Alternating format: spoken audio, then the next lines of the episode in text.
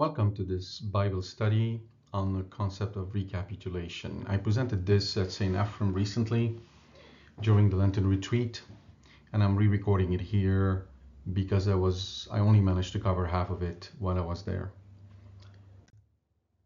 What is recapitulation? I'm going to cover this concept, which may not be familiar to some of you. Then I'll go into moral recapitulation, which is really the gist of this whole presentation. And then we'll get talking about the first station, that is how we can reflect on the garden as a pattern for our own soul. And I'll talk about Q&A later. My name is Najim Awad. I've done a bunch of studies. Uh, you can find them available on korbono.com. And every year I've been asked to uh, lead a Lenten retreat for the uh, youth group. And this year, like I said, I decided to focus on this concept, which I think is very important, but not very well known. So what is recapitulation? Recapitulation is a concept that we find indicated in Ephesians um, chapter 1, verse 9 through 11 for he has made known to us in all wisdom and insight the mystery of his will, according to his purpose, which he set forth in Christ, as a plan for the fullness of time to unite all things in him, things in heaven and things on earth.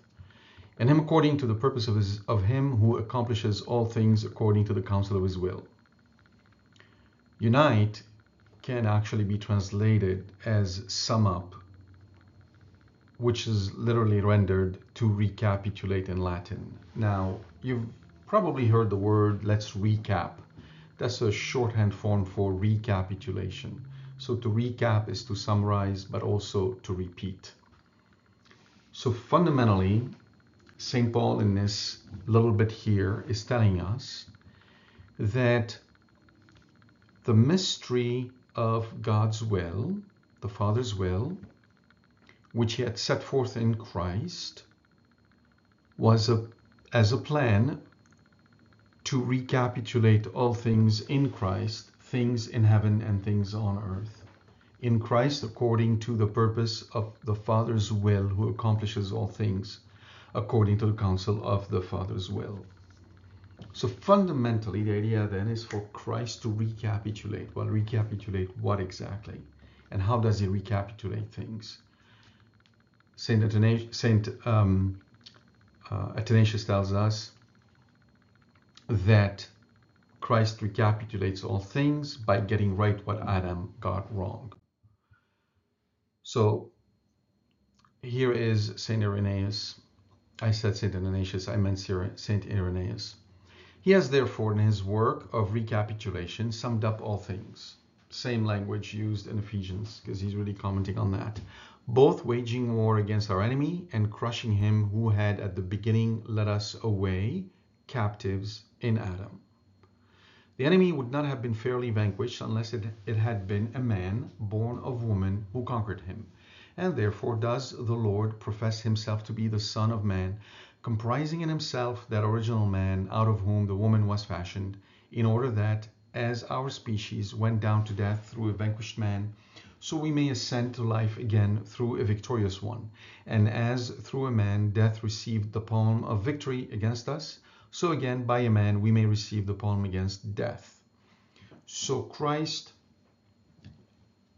re he he essentially takes on the life of a man and lives like Adam, but he gets it right. He does it right where Adam failed.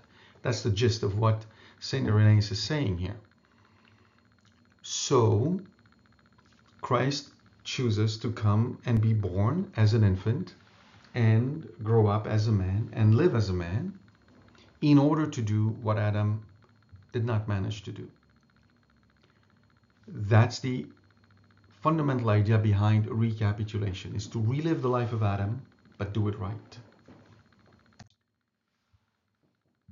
The ultimate goal of Christ's work of solidarity with humankind is to make humankind divine.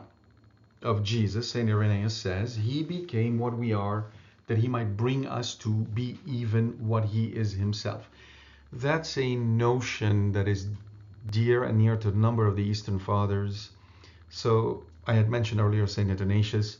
Here he is, St. Athanasius, St. Gregory of Nazianzus, St. Augustine, St. Maximus the Confessor.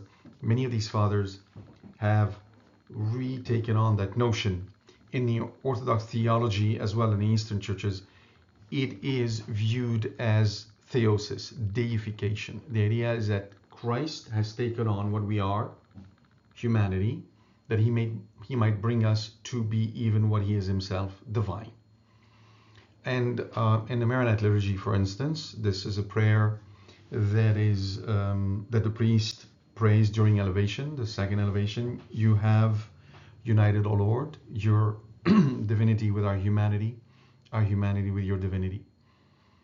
You have given us what we are, what you are, and you have become what we are. Basically, I'm paraphrasing it a little bit, but it's that same idea that in this recapitul- reca- recapitulative effort of Christ, he takes on human life in order to bring us, all of us, through the solidarity with human nature into a divine life. And that's not something that, and I'm, I'm, I'm certain many of you are familiar with this idea that Christ's salvific word work is to save us and bring us into divine life. But there's more to the notion of recapitulation. So I'll get to that in a minute. But first, historical recapitulation is a record of the interventions of the incarnate word for mankind, which we know as salvation history, culminating in the incarnation, passion, and resurrection. So St. Irenaeus regarded all biblical events as mysteries centered and depending on Christ. So for instance, um, Abraham sacrificing Isaac. Well, we see that as a pattern of the sacrifice that the Father sacrificing Christ.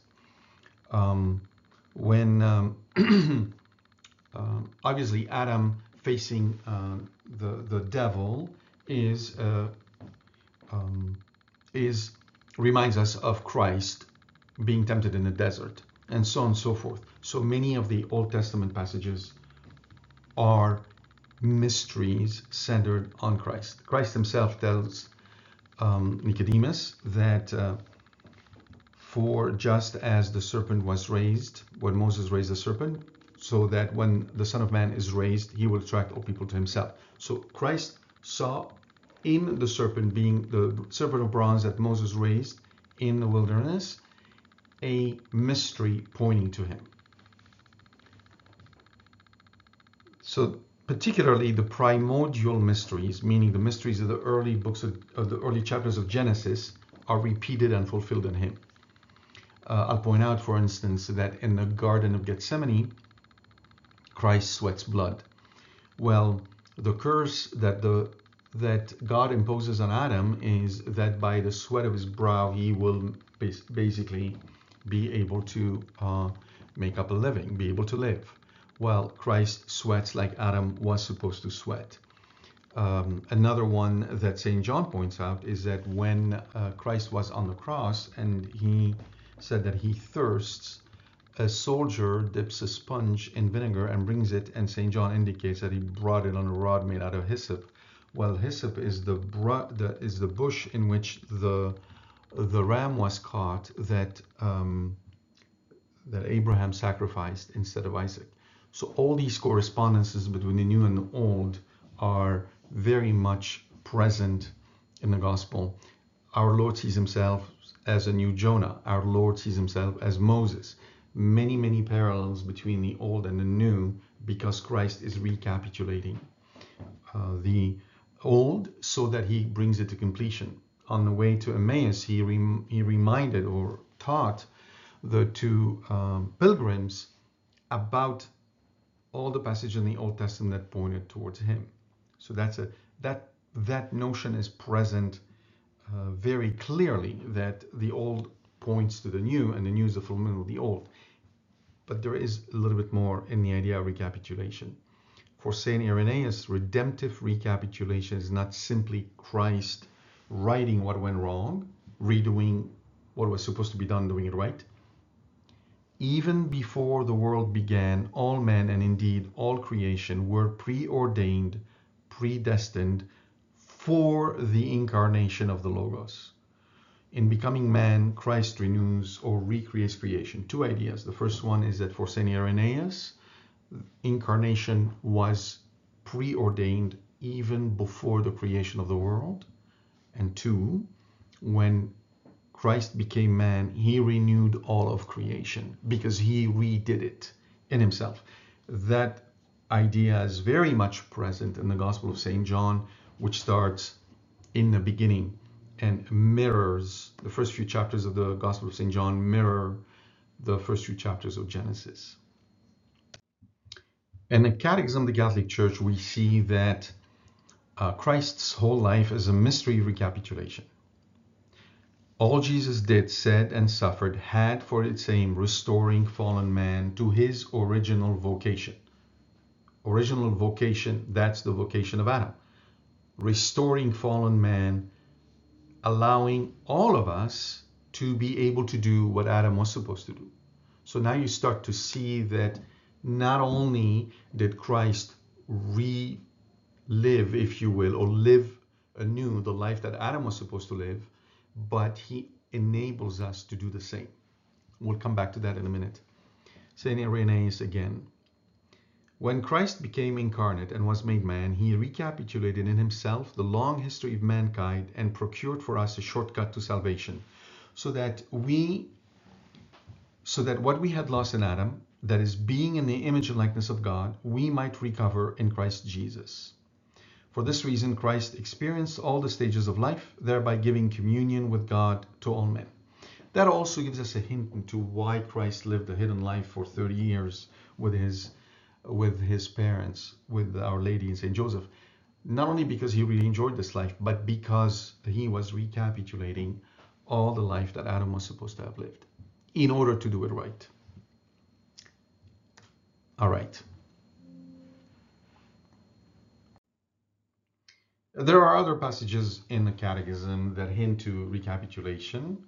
CCC 6 um, passage 668 is one of them. I'm not going to go too deep into those. I'm just referring to them in case you would like to be able to cover them. Uh, and that's all I'm going to say about this for now. Um, likewise, you can see uh, paragraph 2854. Um, this is a paragraph about the Our Father, and again, it hints to the notion of recapitulation in Christ. Very good. Now we've sort of introduced this idea of recapitulation. I, I think it, you may have an idea of what I mean by it, but it's not yet completely clear. It'll get clearer as we dive deeper into moral recapitulation. First, what is morality? We need to get this one clear. In the Catechism, paragraph 1762, the human person is ordered to beatitude by his deliberate acts the passions or feelings he experiences can dispose him to it and contribute to it. 1765. There are many passions. The most fundamental passion is love. Aroused by the attraction of the good, love causes a desire for the absent good and the hope of obtaining it. This movement finds completion in the pleasure and joy of the good possessed. The apprehension of evil causes hatred, aversion, and fear of the impending evil. This movement ends in sadness at some present evil or in the anger that resists it. First, you may have a, I would say, tendency to think of morality as the actions you must take in order not to sin. We call this negative morality. Negative morality is not bad it takes its name from the not, not to sin. Don't do this, don't do that. That sort of thing. And negative morality is, is good, it's needed. But it's not the, it's not the end all and be all of morality. Morality is a positive, has a positive impetus. As you can see in paragraph 1762 the human person is ordered to beatitude. Here, beatitude does not mean the beatitudes in the gospel. Beatitude means happiness. The human person is ordered to happiness. And what is the purpose of morality? The purpose of morality is to make us happy. Therefore, morality is ordered to joy, to happiness. You live a moral life because you want to be happy. You don't live a moral life because you don't want to sin. Not sinning is not the end, it is a means to the end, which is beatitude, which is happiness.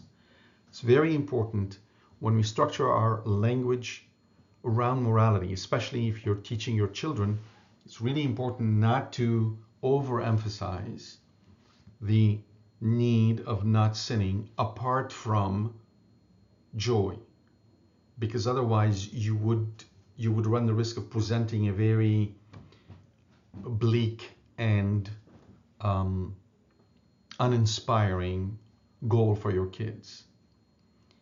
Um, the reason why we don't want to sin is because we want to be happy. But there is more to be happy than not sinning. There is a positive aspect to it. And that's what morality is all about. That's really key. And you can see in 1765, the most fundamental passion is love aroused by the attraction of the good. Love is a passion, love is an appetite. So, uh, hunger is an appetite for food because food allows us to keep ourselves alive, to keep ourselves in this world alive. Love is an appetite for the good. All right? And then reason is an appetite for truth. And you can think of it slightly differently. Truth is also strongly correlated, strongly connected with what is beautiful. So love is an appetite for what is beautiful, and then reason is an appetite for what is true. And true and beautiful are both are good. So that tells us then when it comes to morality that we are seeking both that which is beautiful and that which is true because there are one and the same. All right. So what is moral recapitulation? The recapitulation of man fallen in Adam is realized through renewal and grace and the final full restoration, the resurrection of the dead, only they achieve this goal who are one in Christ, that is, only those who have followed him in obedience. Moral recapitulation is when you and I recapitulate the life of Adam, but do it right. We cannot do it right on our own. We would have failed, like Adam did, but we can through grace. And grace is the means by which Christ enables us to live a life in imitation of Him instead of a life in imitation of Adam. So, just as Christ recapitulated the life of Adam, we must recapitulate the life of Adam in ourselves. And, like we said earlier, the scripture is, like St. Irenaeus side, it's a series of mysteries that point to Christ. That is the Christological sense of Scripture. The moral sense is that Scripture is a series of mysteries that point to us. Or said differently, Scripture is a mirror of our soul. And we can use it to better understand ourselves and live a moral life. Here's the moral sense of Scripture, which is taken from the spiritual sense in paragraph 117 of the Catechism. Thanks to the unity of God's plan, not only the text of Scripture, but also the realities and events about which it speaks can be signs. So, back to this idea of mysteries. Signs and mysteries are synonymous. The allegorical sense, we acquire a more profound understanding of events by recognizing their significance in Christ. That's the sense that applies to Christ the allegorical sense. Thus, the crossing of the Red Sea is a sign or type of Christ's victory and also of Christian baptism. The moral sense, the events reported in Scripture ought to lead us to act justly. Act justly is act morally. And why do we want to act justly or morally? So that we may attain beatitude.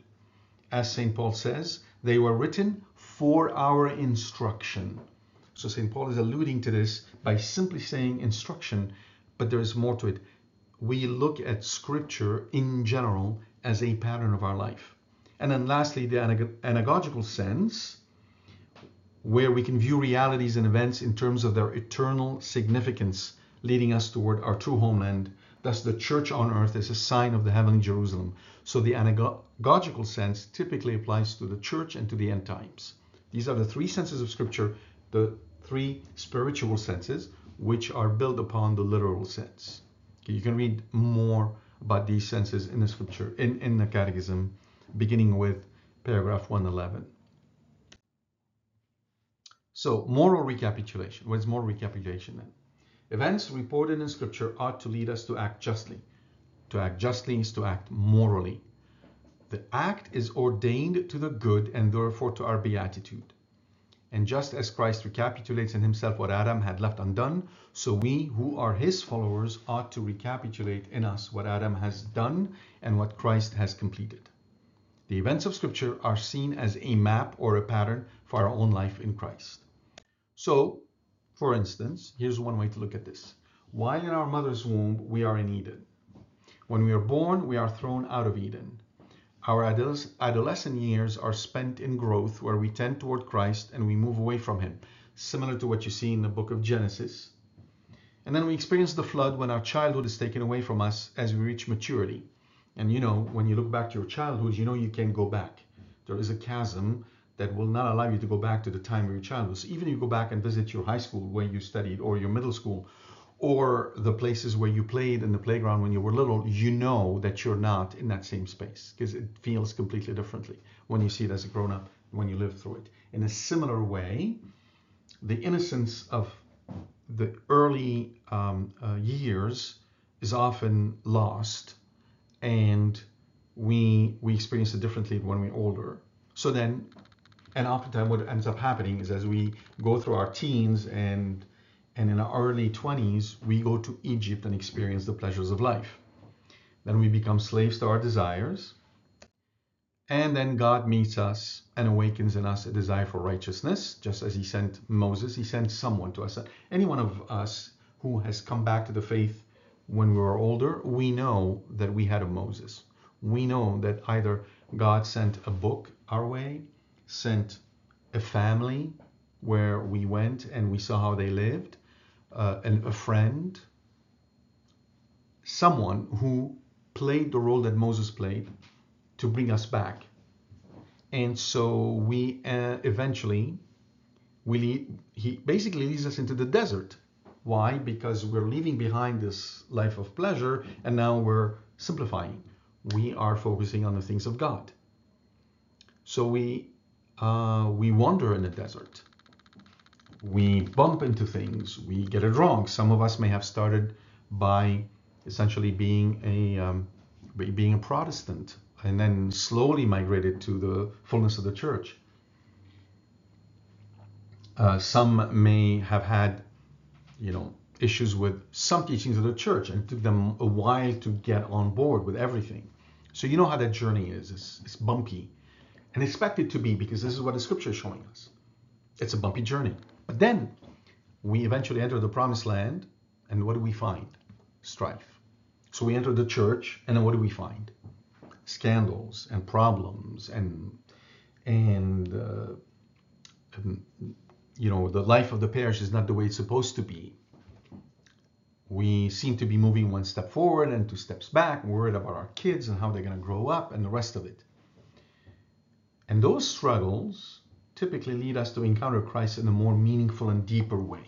Our life is spiritualized. And I don't mean it the wrong way. I don't mean it like we're spiritual, not religious, that sort of thing. I mean it that we begin to truly deepen our faith and take it far more seriously than we've done before. And when we do that, Christ hands us a cross. Because now we reach maturity. So we carry our cross to Calvary we die and we are reborn in him or divinized. You can see now scripture as a plan of life for all of us. That's the fundamental notion of recapitulation in scripture. You look at it as a plan of life. and you start to pattern your life against it and you start to look at yourself and go where am i right now am i am i in eden am i in the early years of genesis am i in the wilderness have i crossed the jordan? Where am i?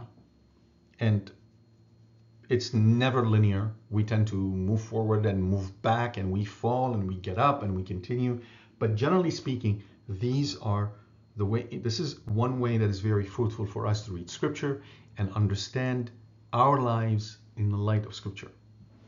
And that's what i'm going to do with the rest of this talk. I'm going to look at the garden as a pattern for our soul meaning as a as a method to better understand our soul think of it as a deeper examination of conscience if you will that is structured around the, the garden so, what are the elements of the garden? What's in the garden? Well, there are trees, no animals, and most of the trees bear fruits. Those are your virtues, right? They're standing still and they're bearing fruits. Animals imply movement, uh, dynamism, whereas trees grow slowly, and noticeably and they produce fruits. They're more amenable to as a as a as a representation of virtues. Then there's the tree of knowledge of good and evil and the tree of life. The tree of life is that principle by which God animates us. So at the center of our soul is divine life, without which we would be dead. And then the tree of knowledge of good and evil is really, it speaks to our ability to know what is right, what is wrong. And then we have two choices. We can either know what is right and what is wrong according to God's will and the teaching of his church, or we can um, think we know what is right and what is wrong according to ourselves. And that's the fundamental choice we have to make. And we have to make it every day. Then Adam is brought into the garden to garden till, and then from him Eve is created, and they're united in tilling the garden. So we're not going to look at Adam and Eve and as as as in, in sort of an historical context, we're going to look at them as principles within our souls, and I'll explain how that works a little later. So let's begin here. And the Lord God planted a garden in Eden in the east, and there he put the man whom he had formed. And out of the ground the Lord God made to grow every tree that is pleasant to the sight, and good for food, the tree of life also in the midst of the garden, and the tree of the knowledge of good and evil. A river flowed out of Eden to water the garden, and there it divided and became four rivers. And you see the names of the four rivers. A few observations. Like I said earlier, the spiritual senses build on top of the literal sense. So we must understand what the original author intended by this text. And certainly we should not misunderstand it. So here's a common misunderstanding that happens when reading this passage. And the Lord God planted a garden in Eden the garden is not Eden. So when we say the Garden of Eden, it's like saying the Garden of Chicago. There is one garden in Chicago, and that's it. But the garden is not Chicago. And likewise here, the garden is not Eden. It is in a region known as Eden in the east. All right, now I'll point out that Eden is translated in the Vulgate as paradisios, which comes from the Persian peridesa, mean, which means an enclosed park, potentially a pleasure ground. So, an enclosed park. And from that, it uh, became this idea of, of, of paradise. But so the, the garden is a if you will, points to heaven, but it's certainly not paradise. Like it's not this perfect place, right?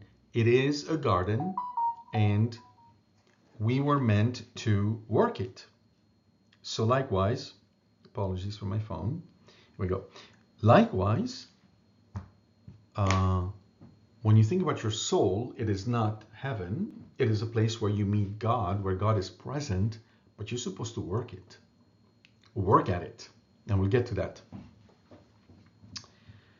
Um, the other thing I'll point out is that this business of in the East, in the Hebrew, Mikedem is the word that is used and can also mean a temporal primeval times, which indicated that it existed before, uh, if you will, before man's creation and before the garden. So the the intent here is that Eden existed before man was created and before the garden was created. So it doesn't necessarily be mean geographically, but it could also mean temporally. All right. So the Lord God planted the garden in Eden, and there he put the man whom he had formed. Uh, this should tell you something about our relationship with God. And this is this verse, verse 8, is so is so critical to our entire Christian life. The Lord God planted a garden and he put the man whom he had formed. There was no discussion. There was no, let's get together and talk about it. Let me ask you what you think. God placed the man whom he had formed without asking him his opinion. And in many ways, God forms your soul without asking you anything because you don't exist when he forms your soul. And God is the one who decides which talents you will receive without asking you anything. And many of us struggle with that. That struggle is actually connected with this idea of why does God allow evil in the world? Why does God didn't make me taller, thinner, um, smarter, better good looking? On and on it goes. Because it is about God's glory, not about ours. That's the fundamental principle here. It's about God's glory, not mine. And it's really difficult for us to accept that. But we'll get to that.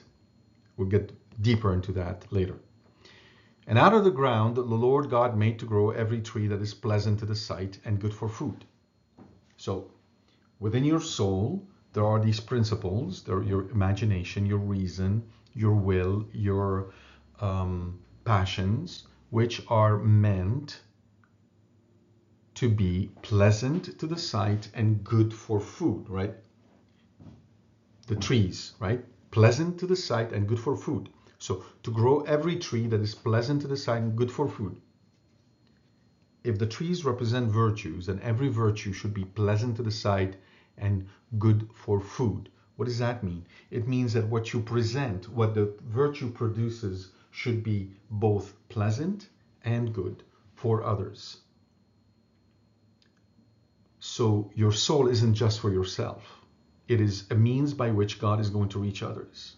And the more you cultivate your soul, the more God will be able to use you to reach others. And then the tree of life, like we said, in the midst of the garden, because it is the principle of life. And then the tree of the knowledge of good and evil. So, this knowledge of good and evil, let me say a few words about this. In the second book of Samuel, chapter 14, verse 17, we read, For my Lord the king is like the angel of God to discern good and evil. The Lord your God be with you. And also in Genesis chapter 3, verse 55, uh, verse 5, and then 22. The knowledge of good and evil is a divine characteristic.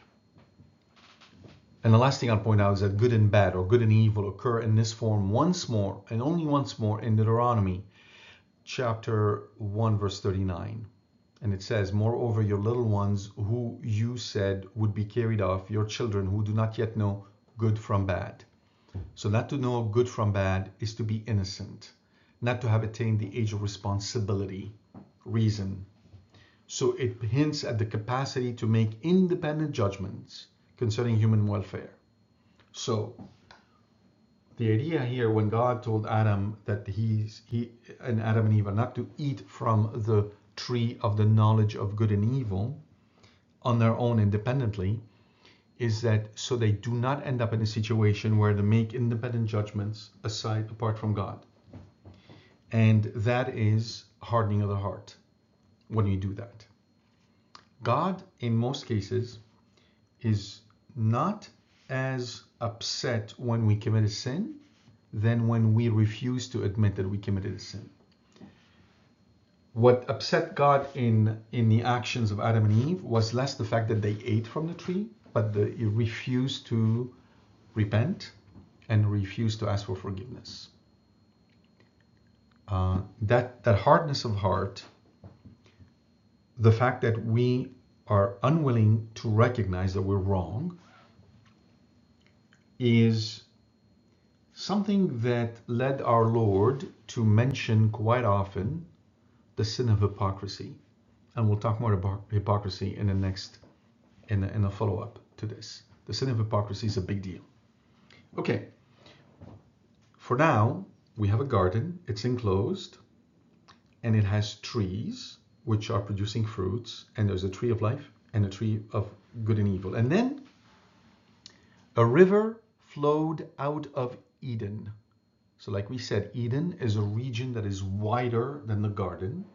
The river, the source of the river, is in Eden, not in the garden. It flowed out of Eden to water the garden. So, the source of life, like the tree of life, the source of life, that what irrigates everything, is outside of us and it is in God. And it flows from God into our soul. And there it divided and became four rivers. Inside the garden, it divided and became four rivers. So, four, the number of four, is a number of totality. It is all encompassing, it's all mankind. Why? Because to the Hebrews and to others as well, the earth was seen as an altar. It's not that they thought of the earth to be flat, they saw it more as an altar where we offer sacrifice. So in Genesis, the patriarchs offered sacrifice everywhere. And the idea, therefore, is that the earth is a sort of an altar. And as you know, an altar has four corners. And hence, the four corners came to mean the whole, the totality of earth. So this is essentially um, watering everyone. So what is what's the app implication? Implication is that God's graces flow into our soul, and from there they're supposed to multiply so that we can reach others. That's in a fundamental sense the two, uh, the greatest of two commandments: love of God and the love of neighbor. So love of God is us looking towards the source and then love of neighbor is us looking towards those four rivers that are dividing to water the rest of the world. Okay.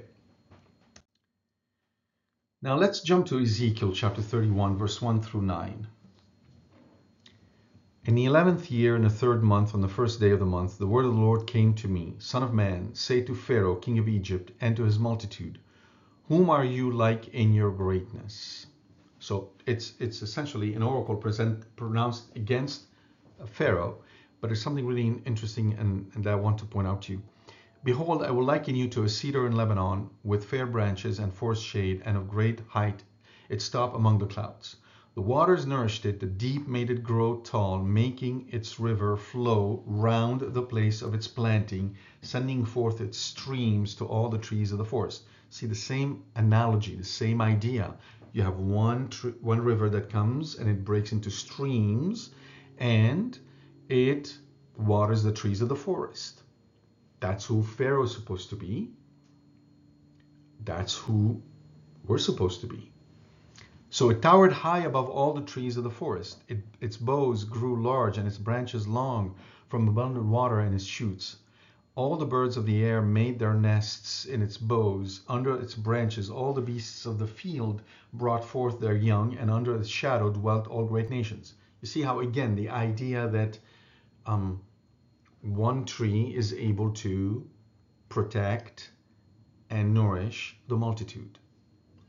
Same idea, same principle. It was beautiful in its greatness, and the length of its branches, for its roots were down to abundant waters. Now, the cedars in the garden of God, so the cedars in the garden of God, not all trees were fruit trees. Well, actually, the cedar is a tree that bears fruit. So I have to correct myself. But it's not a kind of fruit that you can just, well, anyway, the fruit Anyway, let it be. Um, could not rival it, nor the fir trees equal its boughs. The plane trees were as nothing compared with its branches. No tree in the garden of God was like its, it was like it in beauty. So again, the garden was not heaven. It was a garden with specific trees planted into it and not the most beautiful trees. So when God creates your soul and mine, it may not contain the greatest virtues, the greatest talents. Because it's not about us, it's about Him. That's a really hard lesson for all of us to learn. But it's fundamental. No tree in the garden of God was like it in beauty. And we're talking about the cedar in Lebanon. That's not the garden. I made it beautiful in the mass of its branches, and all the trees of Eden envied it that were in the garden of God. Interesting. Envy entered the garden. So envy enters our soul. What is envy? Envy is always sinful. Envy is the desire to destroy what someone else has, what my neighbor has.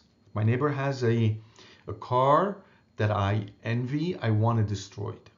Jealousy is sometimes a sin, sometimes not. It's desire to to possess what my my neighbor has. My neighbor has a beautiful car. I'm to go buy another one. Am I to buy the same? So, but so that's not necessarily a good thing. But if my neighbor is very meek and humble, and I desire to do the same, I'm going to work to be meek and humble. That's a good jealousy. So, the point is, in the garden, there were already the seeds, if you will, to the ability of sinning. And we'll talk, I'll, I'll show you that in a minute. But so, so your soul is not going to um, produce the right set of virtues if you put it on autopilot. If you think that you're going to get to heaven, you're going to get to beauty, and you're going to get to goodness and be happy by putting your soul on autopilot and never looking inward, something is lurking in the dark and that's not that's even without without bringing in the devil. Okay. By the way this these are a couple of pictures of the cedars in lebanon. Um, apparently it's the only tree where the fruits grow upward not downward and we call it the praying tree because of the way it opens up so this big thing in the middle is a cedar the trees on the side are pine trees. You can see the difference. They're not like the cedars here in the United States. I just wanted to give you a visual to understand what, you know, why this imagery was used in the scriptures. Okay. Let's go now to um, Ezekiel 31, 16, 18. This is in the same chapter a little further. I will make the nations quake at the sound of its fall when I cast it down to Sheol with those who go down to the pit and all the trees of Eden, the choice and best of Lebanon, all the drink water, all that drink water will be comforted in the netherworld. So again, you see how there's this idea of going into the netherworld for the trees of Eden. Uh, it was a region that was there and then it passed on. It, it was no longer there. They also shall go down to Sheol with it to those who are slain by the sword. Yea, those who dwell under its shadow among the nations shall perish. Whom are you thus like in glory and in greatness among the trees of Eden? You shall be brought down with the trees of Eden to the netherworld. So your soul can be lost. Like this text is clearly saying. Why would it be lost? Because it stops producing fruit. This imagery of yielding fruits is something that our Lord uses continuously in the Gospels. And it's an echo of the garden, but it's not an echo we pay attention to because we're not familiar, if you will, this application of the garden to our soul. So when we hear the Lord says, I am the vine, you're the branches, right? And then he asks us to stay connected to him so we can yield fruits. This idea of yielding fruit is an echo from the garden. All right, now the Lord God took the man and put him in the garden of Eden to till and keep. Till and keep. Till is to liven it, to make sure that the trees are receiving the nutrients they need in order to grow. So the same way, you and I are supposed to till our soul, to it so that the virtues can grow in our soul. Keep it, keep it is guarded. It's not just keeping as in make sure it stays there, it's protected and protected from whom? Well, from the devil. And notice when God took Adam and put him there, he didn't tell him, you'll work five days and then you get the weekend off. It's seven days. That suggests that you and I have to work at our soul every day. It is a it is our primary responsibility. And the Lord God commanded the man, saying, You may freely eat of every tree of the garden, but of the tree of the knowledge of good and evil you shall not eat. Already talked to you about this. For if you eat, you shall die. Okay, and then he makes Eve, and I'm not going to go through all of this. The only thing I'll mention is that the man and his wife were both naked and were not ashamed. Um, if you think of the man and his wife as sort of principles in our soul reason, will, imagination, passion then you read this uh, verse and you understand that those those faculties of our soul must all work in peace. There ought not to be strife between our faculties, and we know we know that that is not achieved easily. In fact, it's impossible to achieve without the supernatural intervention of our Lord. So it is yet incumbent upon us to work so that what we what we desire, what our passions are after, what our imagination is conceiving, what our reason is focused on, and what our will is going after are all converging on that which is beautiful, that which is true, because that is the our beatitude. That is the end that God wishes for us. All right. Now, let's go to Ezekiel again, chapter 28, verse 12 through 19. Here, our Lord is asking him to, to raise a lamentation on the king of Tyre. But as you will see, it doesn't seem that he's really talking about the human king of Tyre. Um, because of the way the text is structured. In, in, instead, it looks like he was really talking about the devil. So, Son of Man, raise a lamentation over the king of Tyre and say to him, Thus says the Lord God, You were the signet of perfection, full of wisdom and perfect in beauty. So, again, it's, it's almost impossible to think of a man reaching that kind of height. You were in Eden. That's the other thing. The king of Tyre was never in Eden, the garden of God. So, you were in Eden, I'm sorry, I said the garden, but you're in Eden, as in the, the region of Eden, the garden of God. He adds the garden of God, so there you go. Every precious stone was your covering carnelian, topaz, and jasper, chrysolite, beryl, and onyx, sapphire, carbuncle, and emerald, and wrote, wrote in gold were your settings and your engravings. On the day that you were created, they were prepared. When anointed guardian cherub I placed you, you were on the holy mountain of God in the midst of the stones of fire you walked. You can see this is not language that apply easily to a man.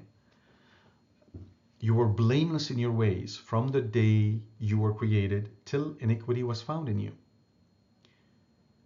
And in the abundance of your trade, you were filled with violence and you sinned. So I cast you as a profane thing from the mountain of God, and the guardian cherub drove you out from the midst of the stones of fire.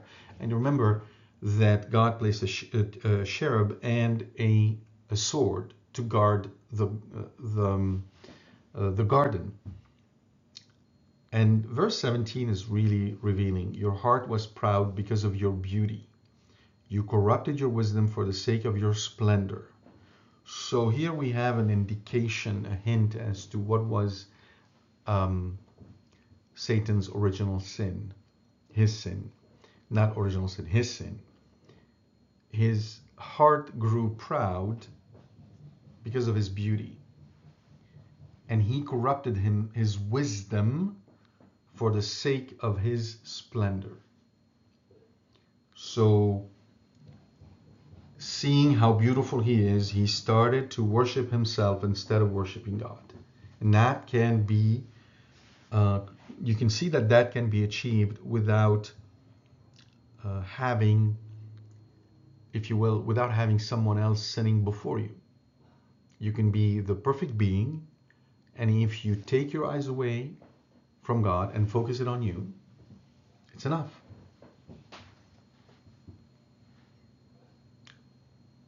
What does that mean? It means you can live a life without committing any other sin and still fall like Satan. Unless you're constantly focused on the glory of God and not yours, unless you're constantly tilling this garden and working on the salvation by by developing and guarding your virtues, you can fall. I cast you to the ground, I expose you before kings to feast their eyes on you. By the multitude of your iniquities and the unrighteousness of your trade, you profaned your sanctuaries.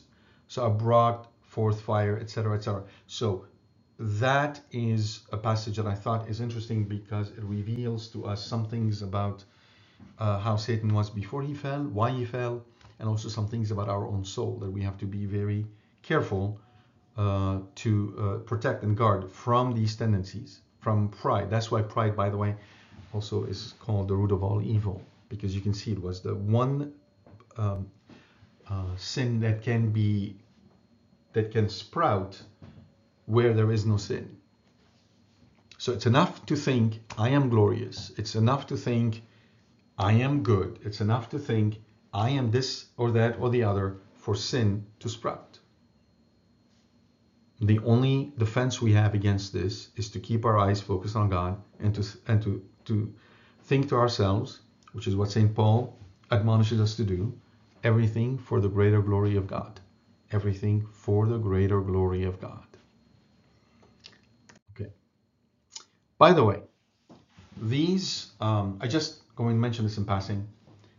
On the left hand side in this table, you see the list of precious stones that are mentioned in Ezekiel 28. And on the right hand side, the breastplate, I wrote breastplate, it's actually the breastplate of the high priest in Ezekiel 28 had 12 precious stones. And I've, I've indicated them um, between these brackets, I've indicated the location of those stones, whether it's on, so there were four rows of three stones each. Four times three is 12. Four rows of three stones each. And I've indicated which row and which column, if you will, by the positioning of the number, left, middle, or right.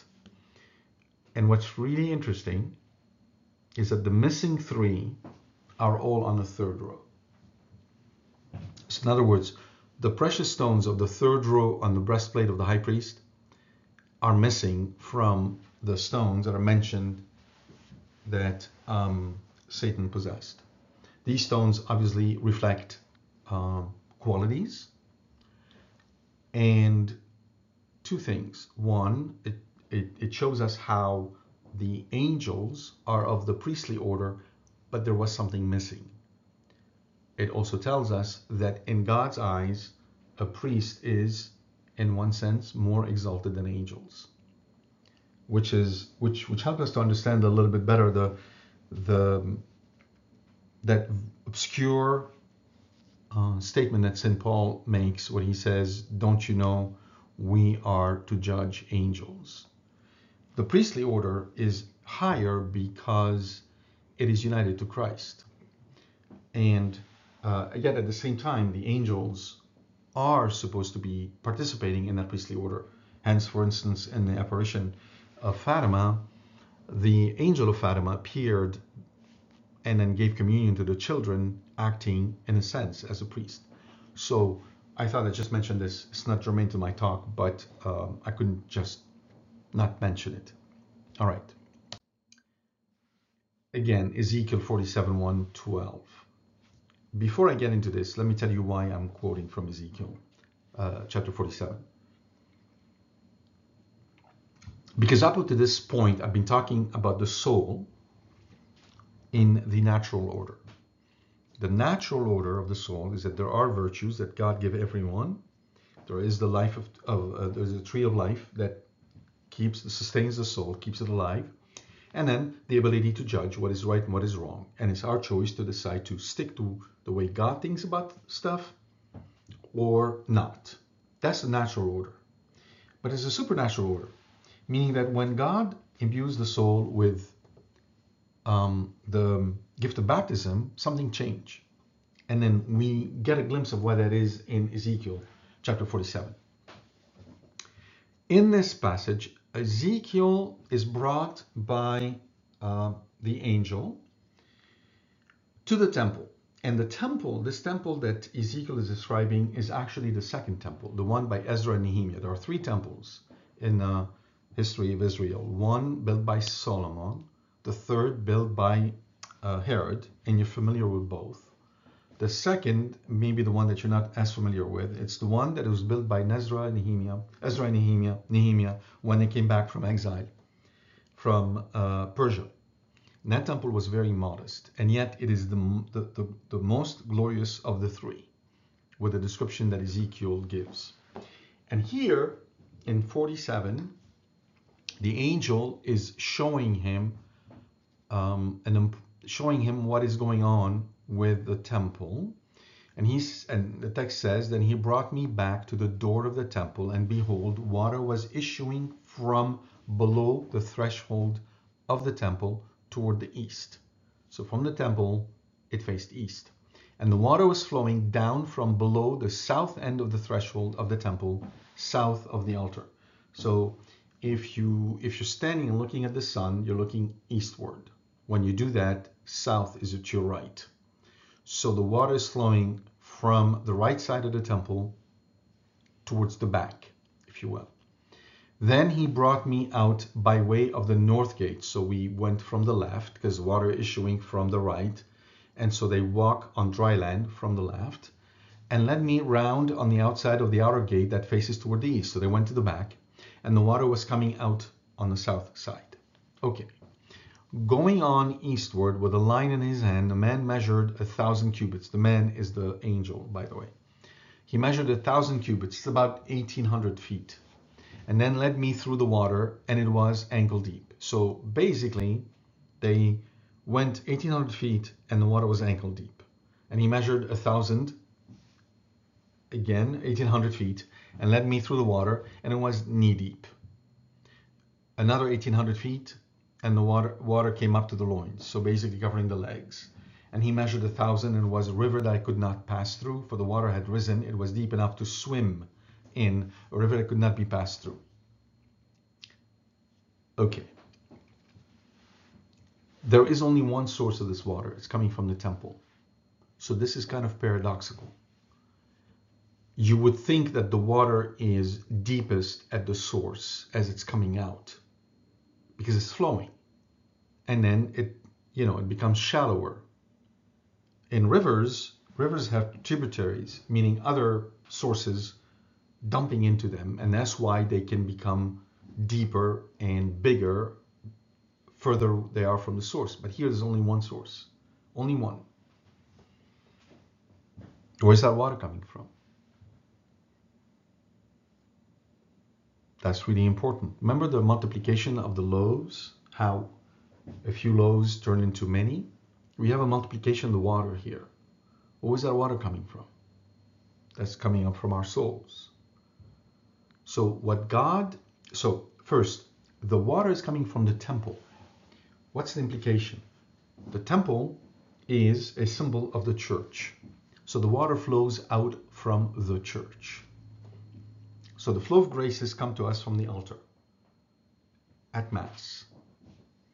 And it's supposed to come out and it waters us. And then when it waters us, it waters the world and it the water becomes deeper. So when it waters the world, what happens? Continuation. As I went back, I saw upon the bank of the river very many trees. Here we go. The same imagery used in Genesis, talk about the garden, is used here. Trees.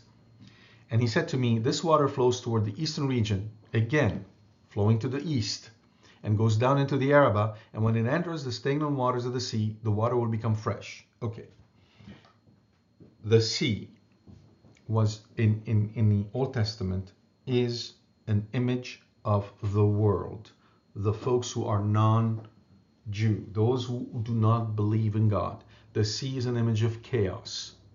The land is an image of order because things stay put. The sea, everything moves. And the fact that the the sea has salt in it means you cannot use that water to water a garden. Everything will die. Now the water is becoming fresh. The implication is that the world is being converted. That's the whole idea. God set up the church to convert the world and bring everyone to salvation. Whatever the river goes, every living creature which swarms will live. So then you can see life for everyone. And there will be very many fish. So the multiplication of the fish, the miracle of multiplication of the fish, see, this is this is anyone who knew scripture will think about this passage here.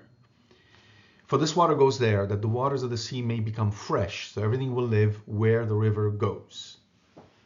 So it freshens the water of the sea and therefore converts the world.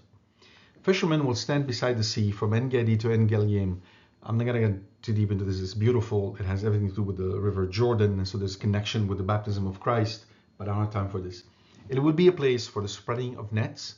Its fish will be of very many kinds.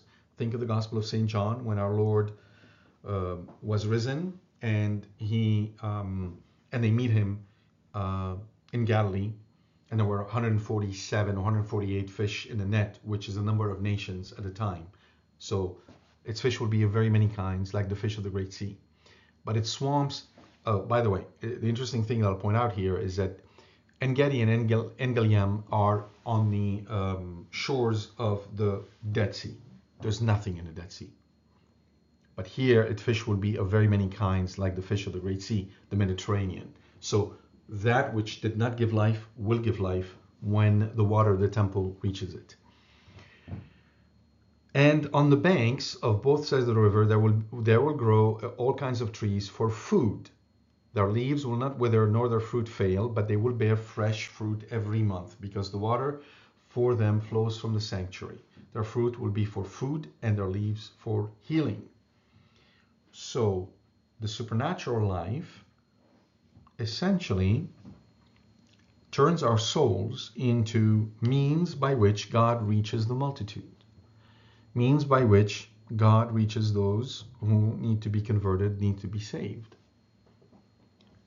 But only if our soul is being watered and only if we're tilling and guarding.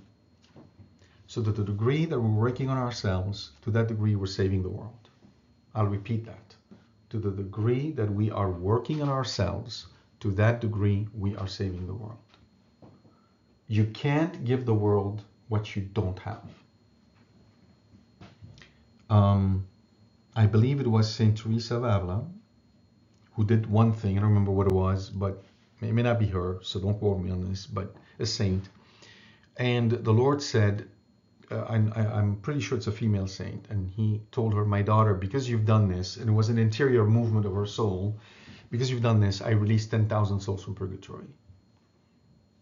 She's working on herself. As a result, 10,000 souls from purgatory were released.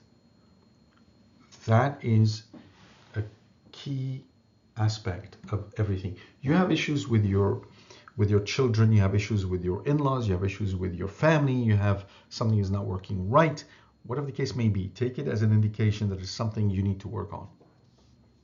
If you start thinking this way, if you start seeing all the frustrations in your life as a way in which the, the Lord is telling you there's something I want you to work on, your entire outlook on life changes. Recapitulation becomes the center fold of your life, and you start to look at everything around you as signs pointing inwardly, signs pointing inwardly. So instead of you being outwardly focused, you start to become truly inwardly focused. And that is the fundamental message of this whole passage when we look at the garden as a pattern of our soul. I'll end this by showing you, by, by, by, by showing how this helped explain one passage in the scriptures that's sort of really difficult for people to understand. And that's in Matthew chapter 15, 21 through 28. And Jesus went away from there and withdrew to the district of Tyre and Sidon. And behold, a Canaanite woman from that region came out and cried, Have mercy on me, O Lord, son of David. My daughter is severely possessed by a demon. But he did not answer her a word. And his disciples came and begged him, saying, Send her away, for she's crying after us. He answered, I, I, not you, I, was sent only to the lost sheep of the house of Israel. By implication, you are going to be sent to everybody else. But she, but she came and knelt before him, saying, Lord, help me.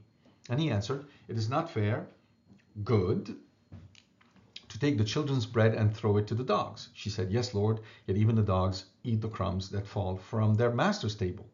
Then Jesus answered her, O woman, great is your faith. Be it done to you for you as you desire. And her daughter was healed instantly. This is baffling.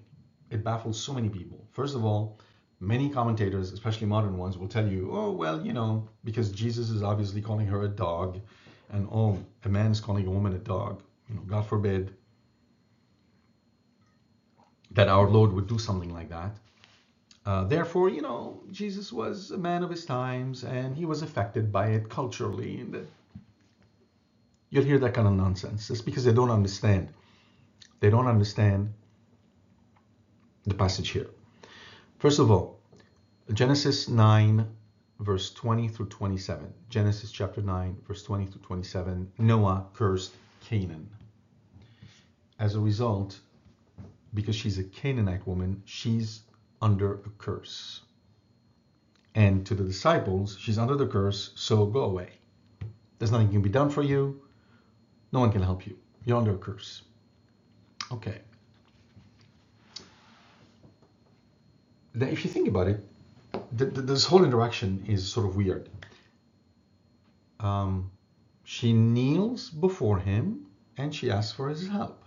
Now he says, It is not fair to take the children's bread and throw it to the dogs. Yes, Lord, even the dogs and eat the crumbs that fall from their master's table. All right, he said one thing, she answered very gracefully and saying, and continuing the image, All right, but you don't have to feed me, but I can eat from the crumbs that fall to the ground. And there seems to be a leap from this short exchange to Jesus praising her faith. What is going on? What's going on is Ezekiel, the chapter I just read to you, the chapter in his, the uh, the passage in Ezekiel 27. That's what's going on. What is Jesus saying? One, uh, it is not fair to take the children's bread and throw it to the dogs. It is not fair to take the Eucharist and give it to those who are not Catholic. Dogs, by the way, to us it's a, it, it sounds very insulting, but you have to understand it in the context of the times. Dogs were impure animals, or not impure, unclean. They were unclean animals. Okay. And you, you can go back to Leviticus to see that they were part of the unclean animals. No uh, self-respecting Hebrew would have a dog. Okay, that's why shepherds were not clean; they had dogs. Okay, dogs were unclean. So what is he saying? It is not right to give that which belongs to those who are clean to someone who's unclean. That's what he's saying, and that's the truth. I can't give those graces that belong to those who are clean to someone who is not. The woman says something quite extraordinary. She's basically saying, Yes, Lord, but that river that flows from under the guard from under the threshold of the temple waters lots of trees which are not in the temple, and those trees bear fruit. She's saying Yes, Lord.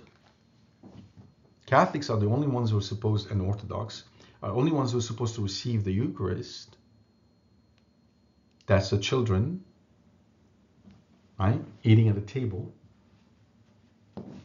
But the river is supposed to divide into their souls and they're supposed to feed the world. And I would be the recipient of what they're supposed to give me. Now you see the irony in that statement compared to send her away for she is crying after us. They have no clue. No clue. They don't understand what? Ecclesiology. The nature and structure and purpose of the church. They don't get it. Send her away. They're going after her. She's a Canaanite. Jesus says, I was sent only to the lost sheep of the house of Israel. Yes. He was sent to establish the church. You are going to be sent to everybody else. So you understand now why Jesus praised the woman by saying, Great is your faith. By the way, faith is a faculty of reason, it has to do with understanding. Faith is not faith is not an act of the will. You don't have to strain to have faith, you have to understand. It's only when you understand that your faith increases. Now, hope and charity are acts of the will, but faith is act of the reason.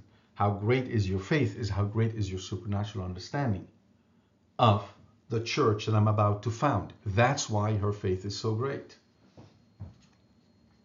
I hope this helps you better understand how this text works. And notice, be it done for you as you desire. So when your faith grows, when you understand what God wants, and when you understand what God wants in your life, then what you ask will be given. That's how it works. Okay, so by way of a recap, the garden is an orchard.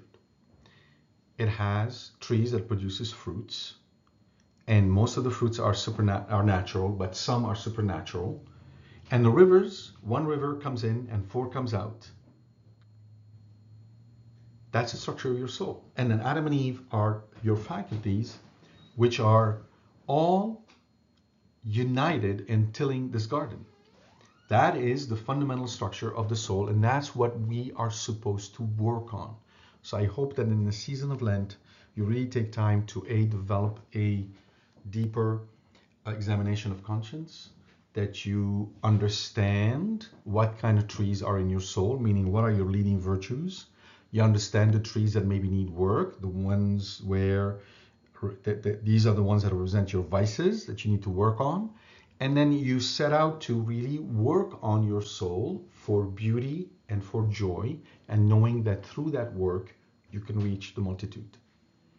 God bless you, and I'll see you next time.